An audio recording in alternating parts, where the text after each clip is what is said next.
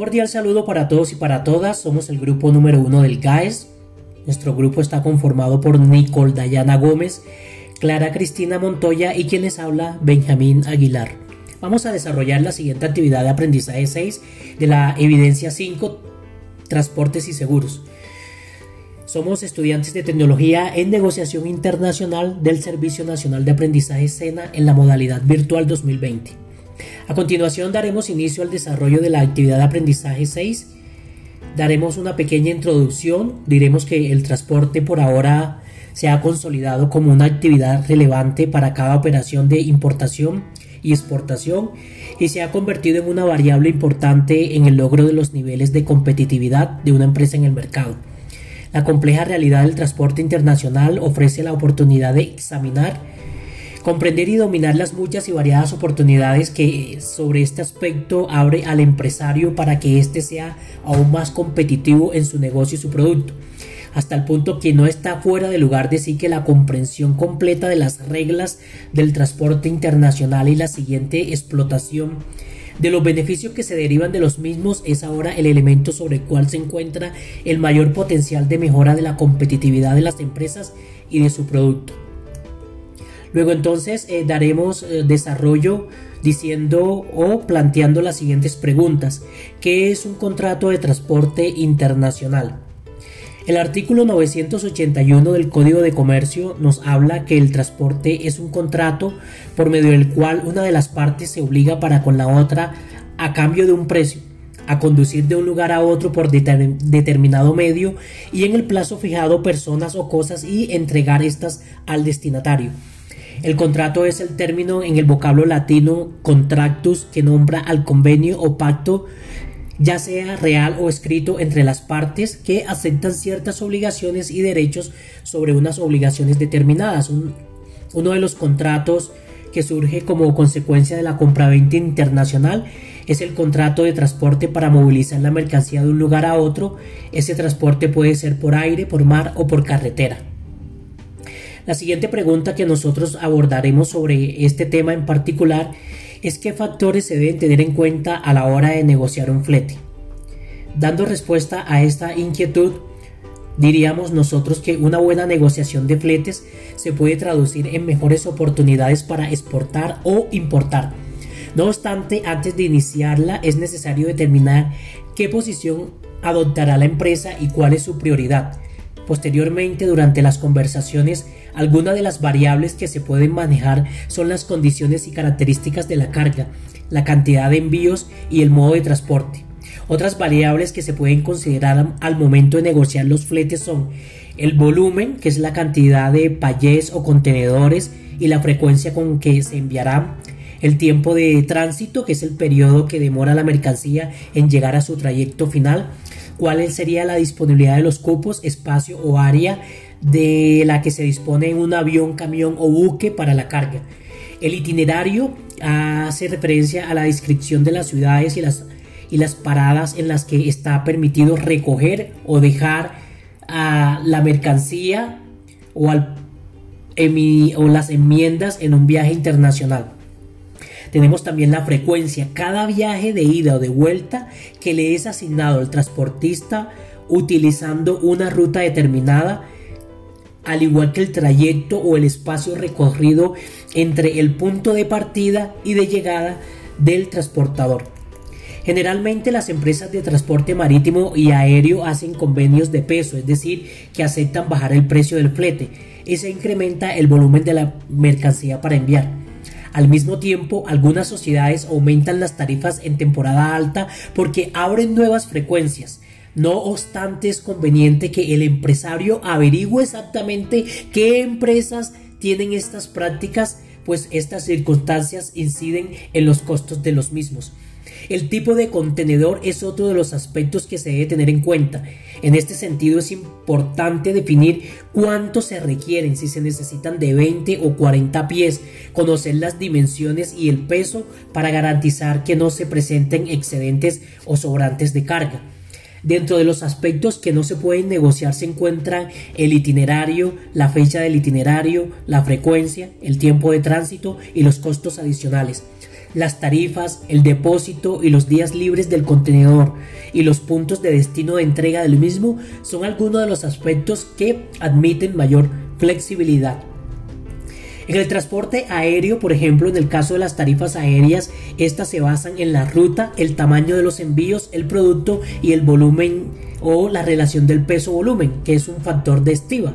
Por ejemplo, en el caso de frutas y hortalizas, dado el tipo de empaque y embalaje, generalmente el flete se abre sobre el volumen de la carga. No hay que olvidar que adicional a la tarifa se cobran los recargos del combustible, y de seguridad. Estos recargos son muy variables a lo largo del año. En el transporte marítimo, en el caso del transporte marítimo, por ejemplo, también se aplican tarifas básicas y recargos. Los principales son el factor de ajuste de los precios de combustible, uso de chasis utilizado para la movilización, movilización de contenedores, costos de manipulación en la terminal de transporte de contenedores, corrijo, y el recargo por el cruce del canal, por ejemplo, de Panamá. Dentro de los aspectos que se deben tener en cuenta en la cotización de los fletes marítimos están el cargue y descargue del buque. Para esto existen varias alternativas.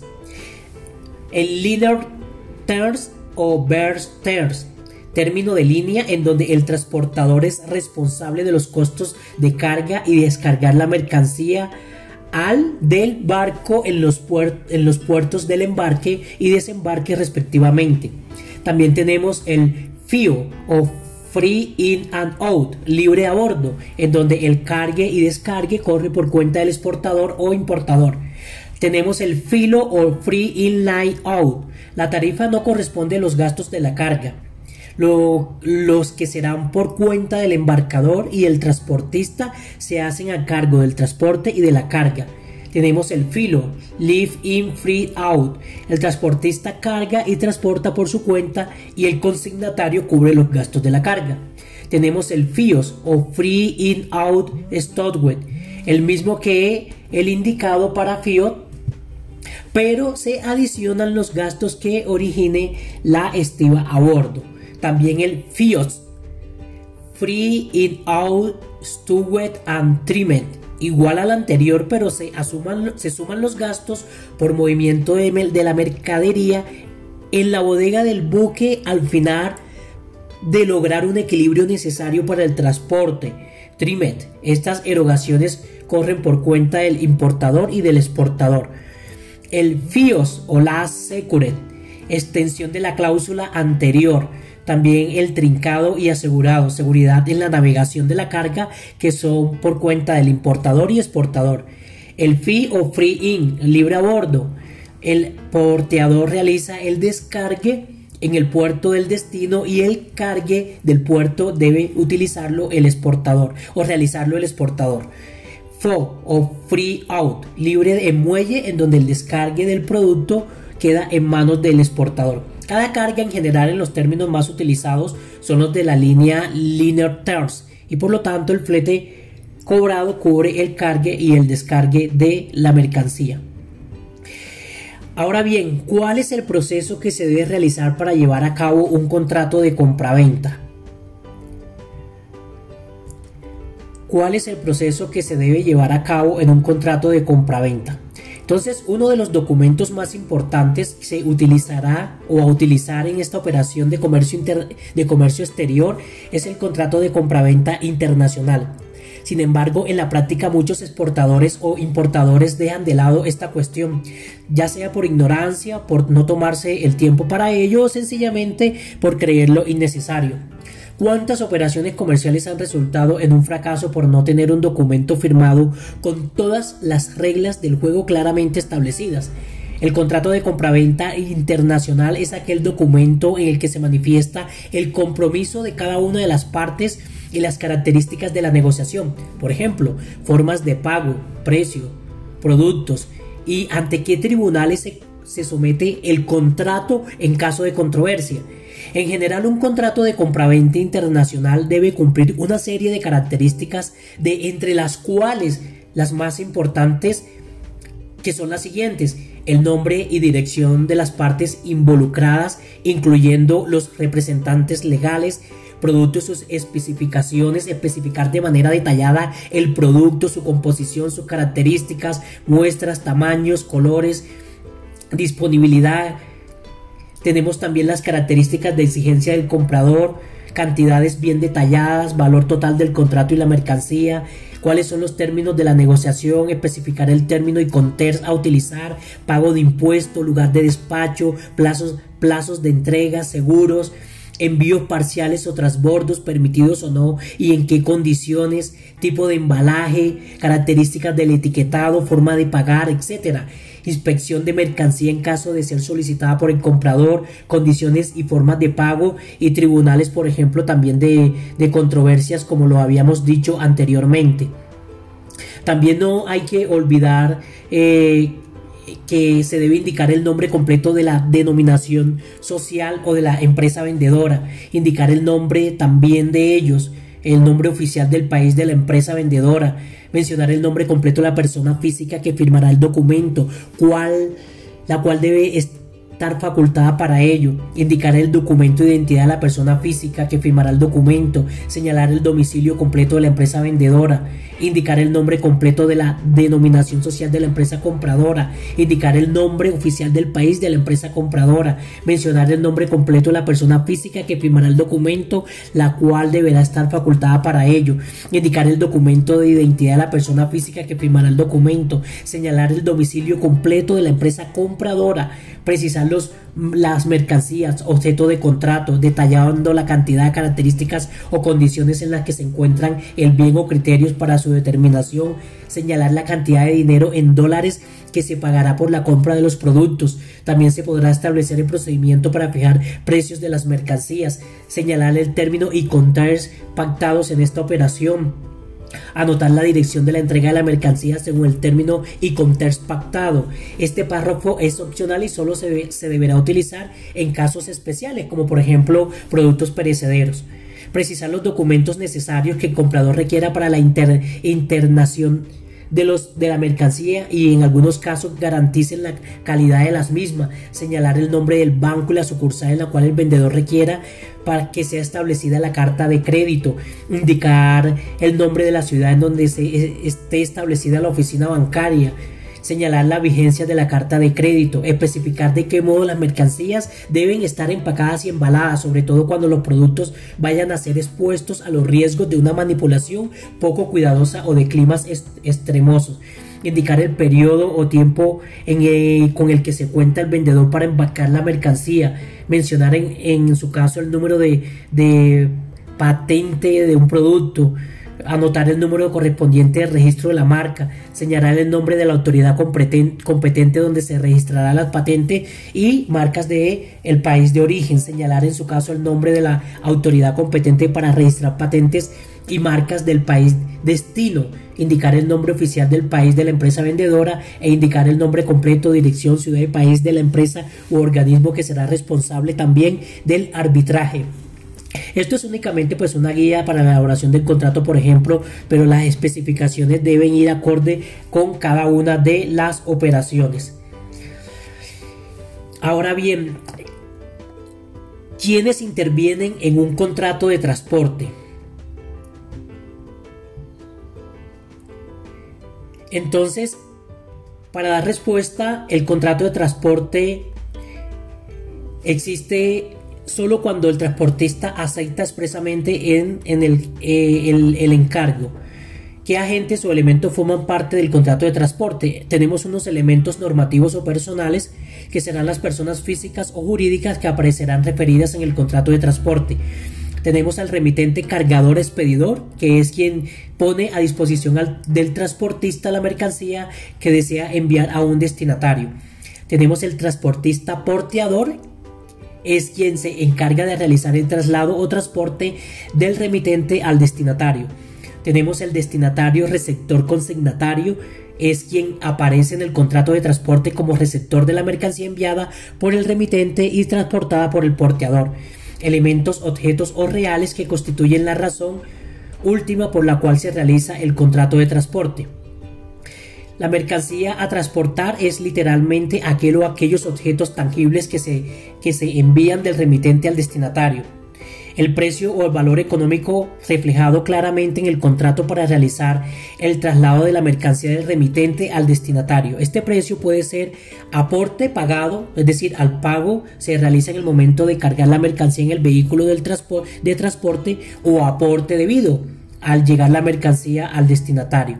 Existen unos derechos y unas obligaciones. Existen obligaciones del, cargador entregar la mercancía al porteador, suministrar documentos, pagar el soporte o flete convenido y seguro por parte del contratista. También existen unos derechos del cargador, que es el derecho a la ejecución de, la prestación convenida, derecho a dejar sin, sin efecto el contrato y derecho de preferencia.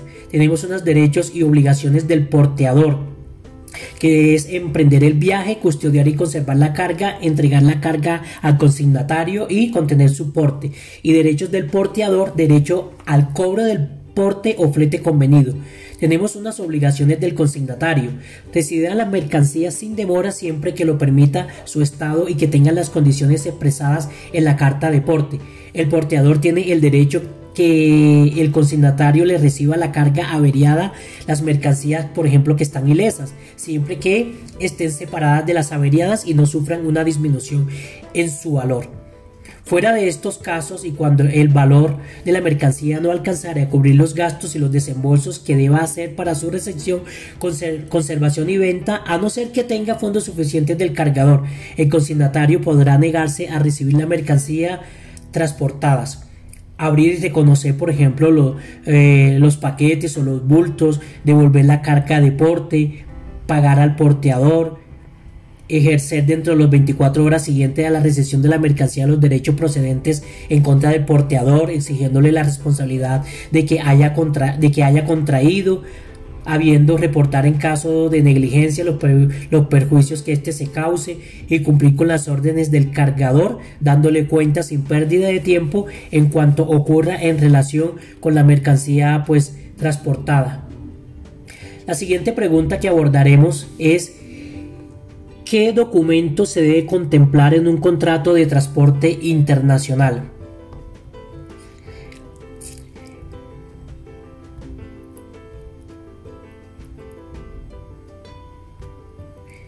Bueno, diríamos que las operaciones de comercio internacional exigen una elaboración de documentos de transporte internacional marítimo, terrestre y aéreo, estimados por la compañía de transporte y cumplimentados por las empresas de tránsito que proporcionan a las empresas exportadoras distintos servicios de carácter logístico. Existe un documento de transporte por cada medio de transporte. Tenemos el CMR para el, transporte, para el transporte terrestre, conocimiento de embarque para el transporte marítimo, etc. Para aquellas mercancías transportadas en unidades de transporte multimodal, principalmente contenedores que se transbordan de unos medios de transporte a otros, se utiliza un documento denominado conocimiento de embarque multimodal FIATA o FBL. La responsabilidad de la gestión y tramitación de los documentos de transporte dependerán de las condiciones de la venta que se pacten con los ICONTES. La carta de porte por carretera CMR es uno de los documentos de transporte internacional utilizado por los transportistas y operadores logísticos en el que se establecen las responsabilidades y las obligaciones de las partes en un contrato de transporte internacional de, mercancías por carretera. La carta de porte por carretera CMR no es un título de propiedad y por lo tanto pues no es negociable. Habitualmente es el conductor del camión el que completa el formulario, pero el expedidor, es decir, el exportador, es responsable de la exactitud de la información y deberá firmar el documento cuando se recogen las mercancías. El documento de embarque BL o Bill of Lading, emitido por el agente de la compañía de transportes que realiza el transporte marítimo y firmado por el capitán del buque, evidencia la recensión de la mercancía a bordo, las condiciones en las que se realiza el transporte, contrato de transporte y el compromiso de entregar las mercancías en el puerto de destino establecido por el titular legal del conocimiento de embarque. Por tanto, el conocimiento de embarque constituye el recibo de la mercancía y el contrato de transporte de las mercancías. Hay diferentes tipos de conocimiento de embarque, así como normativas que regulan su uso. Como se trata de uno de, uno de los documentos que transportan de transporte internacional negociable puede transferirse a un tercero mientras la mercancía estén transportándose. La carta de porte aéreo o AWB es un documento de transporte no negociable que cubre el transporte de carga entre dos aeropuertos. En la, en la carta de porte aéreo debe nombrarse un consignatario que puede ser el comprador. Y no se puede y no se puede exigirse que sea a la orden ya que no constituye título de propiedad de las mercancías con, con el fin de llevar a cabo cierto control de las mercancías que no hayan sido pagadas por, por adelantado los vendedores suelen consignar las cartas de porte aéreo a sus agentes o transitorios en el país del comprador. La carta de porte aéreo no forma parte de los documentos de transporte internacional negociable, solo indica la aceptación de la mercancía para el transporte. El conocimiento de embarque multimodal FBL es un documento de transporte internacional que cubre dos o más modos de transporte, como por ejemplo el transporte por carretera y por mar. También se utiliza como contrato de transporte y comprobante de que las mercancías se han recibido. Cuando se emite a la orden, el conocimiento de embarque multimodal FBL constituye título de propiedad de la mercancía y por lo tanto puede ser negociable. El certificado de seguro de transporte es un documento que indica el tipo y el importe de la cobertura de seguro en vigor para un envío concreto de las mercancías a un país extranjero. El certificado incluye el nombre de la empresa aseguradora y las condiciones de cobertura del seguro. Es necesario presentar una copia original del certificado de seguro de transporte para realizar cualquier reclamación. Las copias de los documentos se pueden presentar en una en una demanda de seguro de transporte incluyen además la póliza o el certificado de seguro, la factura comercial, la lista de los contenidos, los documentos del transporte y un informe del siniestro que por lo general lo elabora el agente de seguros que tramita la reclamación. La factura comercial internacional es el documento administrativo que contiene toda la información de una venta internacional. Se detalla el concepto, la cantidad, el importe de los productos, servicios vendidos, las condiciones de entrega y de pago, así como los impuestos y los demás gastos que se genera en la venta. Mediante un original, el importe declara ante la autoridad fiscal de su país el importe que debe abonar, a quien lo abona y la forma de pago que se ha concertado. Para exportar supone la prueba documental de las ventas que ha realizado de, de a, a mercados del exterior. Tenemos el Packing Leaks o cuyo nombre en español es lista de contenidos. Si bien esta denominación apenas se usa, es una versión más detallada de la factura comercial, pero sin información sobre los precios. Debe incluir, entre otros, los siguientes datos, número de factura, descripción y cantidad de la mercancía, el peso de la mercancía, el número de paquetes o bultos, así como su numeración y las marcas de su expedición. Tenemos también el abarrán de entrega o también nota de entrega conocido este también es un documento que acredita la entrega de una mercancía al comprador que debe firmarlo para dejar constancia de que la mercancía se ha entregado correctamente. El uso de Abarran de entrega no es obligatorio, si bien el comercio exterior es muy habitual, sobre todo cuando el exportador entrega las mercancías en el país del vendedor y necesita un documento que pruebe su entrega. Ahora bien, eh, quiénes intervienen y cuándo se aplican los ICONTER y los seguros.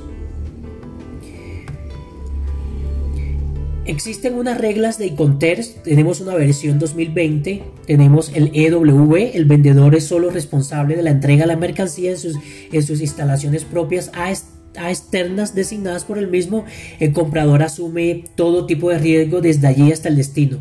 Tenemos el FCA, necesario para concretar puntos de entrega de la mercancía. Si el mismo es, es en las instalaciones del vendedor, la mercancía se entrega con su carga en los medios de transporte dispuestos por el comprador. Si el lugar designado es otro, la mercancía se entrega cuando está preparada para la descarga sobre los medios de transporte del vendedor en el punto acordado. El riesgo se transmite con la entrega de la mercancía. Tenemos el FAS, el vendedor entrega la mercancía al comprador cuando la mercancía se coloca al, al costado del buque o, o, barcaza designado por el comprador en el, en el puerto de embarque. A partir de ese punto de riesgo lo asume el comprador. Tenemos el FOB, el vendedor entrega la mercancía a bordo del buque designado por el comprador en el puerto de embarque. El riesgo se transmite cuando las mercancías están a bordo del buque tenemos el CFR, El vendedor asume el coste y el flete, derechos no pagados hasta el puerto de destino convenido. La entrega se produce y el riesgo se transmite cuando las mercancías están a bordo del buque. Tenemos el CPT. El vendedor aporta, el vendedor paga, corrijo, el transporte hasta el destino acordado, pero entrega las mercancías al comprador, no con transmisión del, riesgo, poniéndola en poder del porteador contratado por dicho vendedor. Tenemos el SIF. El vendedor, el vendedor, asume el coste del seguro y flete, derechos no pagados hasta el puerto de destino convenido. La entrega se produce y el, y el riesgo se transmite cuando las mercancías están a bordo del buque. Este ICONTER exige al vendedor que contrate una cobertura de seguro limitada en las condiciones ICCC o similar. Tenemos el CIP. El vendedor paga el transporte hasta el destino acordado, pero entrega las mercancías al comprador con transmisión del riesgo, poniéndola en poder del porteador contratado por dicho vendedor. Este conter exige al vendedor que contrate una cobertura de seguros en las condiciones ICCA o similar. Tenemos el DAP. El vendedor entrega la mercancía con transmisión del riesgo cuando ésta se pone a disposición del comprador en los medios de transporte preparada para la descarga en el lugar de destino acordado. Tenemos el DU, del DPU, que es nuevo. El vendedor entrega la mercancía con transmisión del riesgo. Cuando está una vez descargada de los medios de transporte, se pone a disposición del comprador en el lugar del destino acordado. Tenemos el DDP, el vendedor entrega la mercancía con transmisión del riesgo cuando la pone a disposición del comprador. Despacha para la importación en los medios de transporte de llegada para la descarga en el lugar o en el destino ya acordado.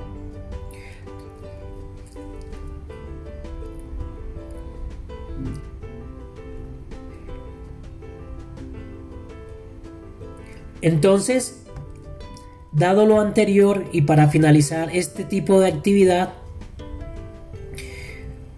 también podemos nosotros señalar que en el proceso de exportación interviene el exportador, el importador y el transportista. Como hablamos anteriormente, estos e se han implementado a nivel mundial para aclarar obligaciones entre los involucrados, minimizar riesgos en el transporte de la mercancía y evitar las pérdidas tanto al exportador como al importador. Em, también podemos decir que también depende del canal de distribución utilizado en este trámite y de los acuerdos que se han establecido entre las dos partes, tanto vendedor que hace las veces de exportador y comprador que hace las veces de importador. Estas condiciones se utilizan para tener claros los costes de las transacciones internacionales, las responsabilidades de, los dos, de las dos partes y dar la idea del transporte actual también de las mercancías. Por otra parte, pues también tenemos la póliza de seguro, que es un contrato por el cual la aseguradora, mm, términos generales también, eh, eh, o, la, la póliza de seguro es un contrato por el cual pues la aseguradora diríamos que asume los, los, daños o pérdidas que pueden ocurrir en el traslado de la mercancía de un lugar a otro, digamos como algún incendio, naufragio o una pérdida total de la mercancía o también ya sea del exterior, es decir, terrestre, aéreo, una mala, una mala, por ejemplo, manipulación que se van a tener en ese trayecto al cabo, por ejemplo, del pago de una prima.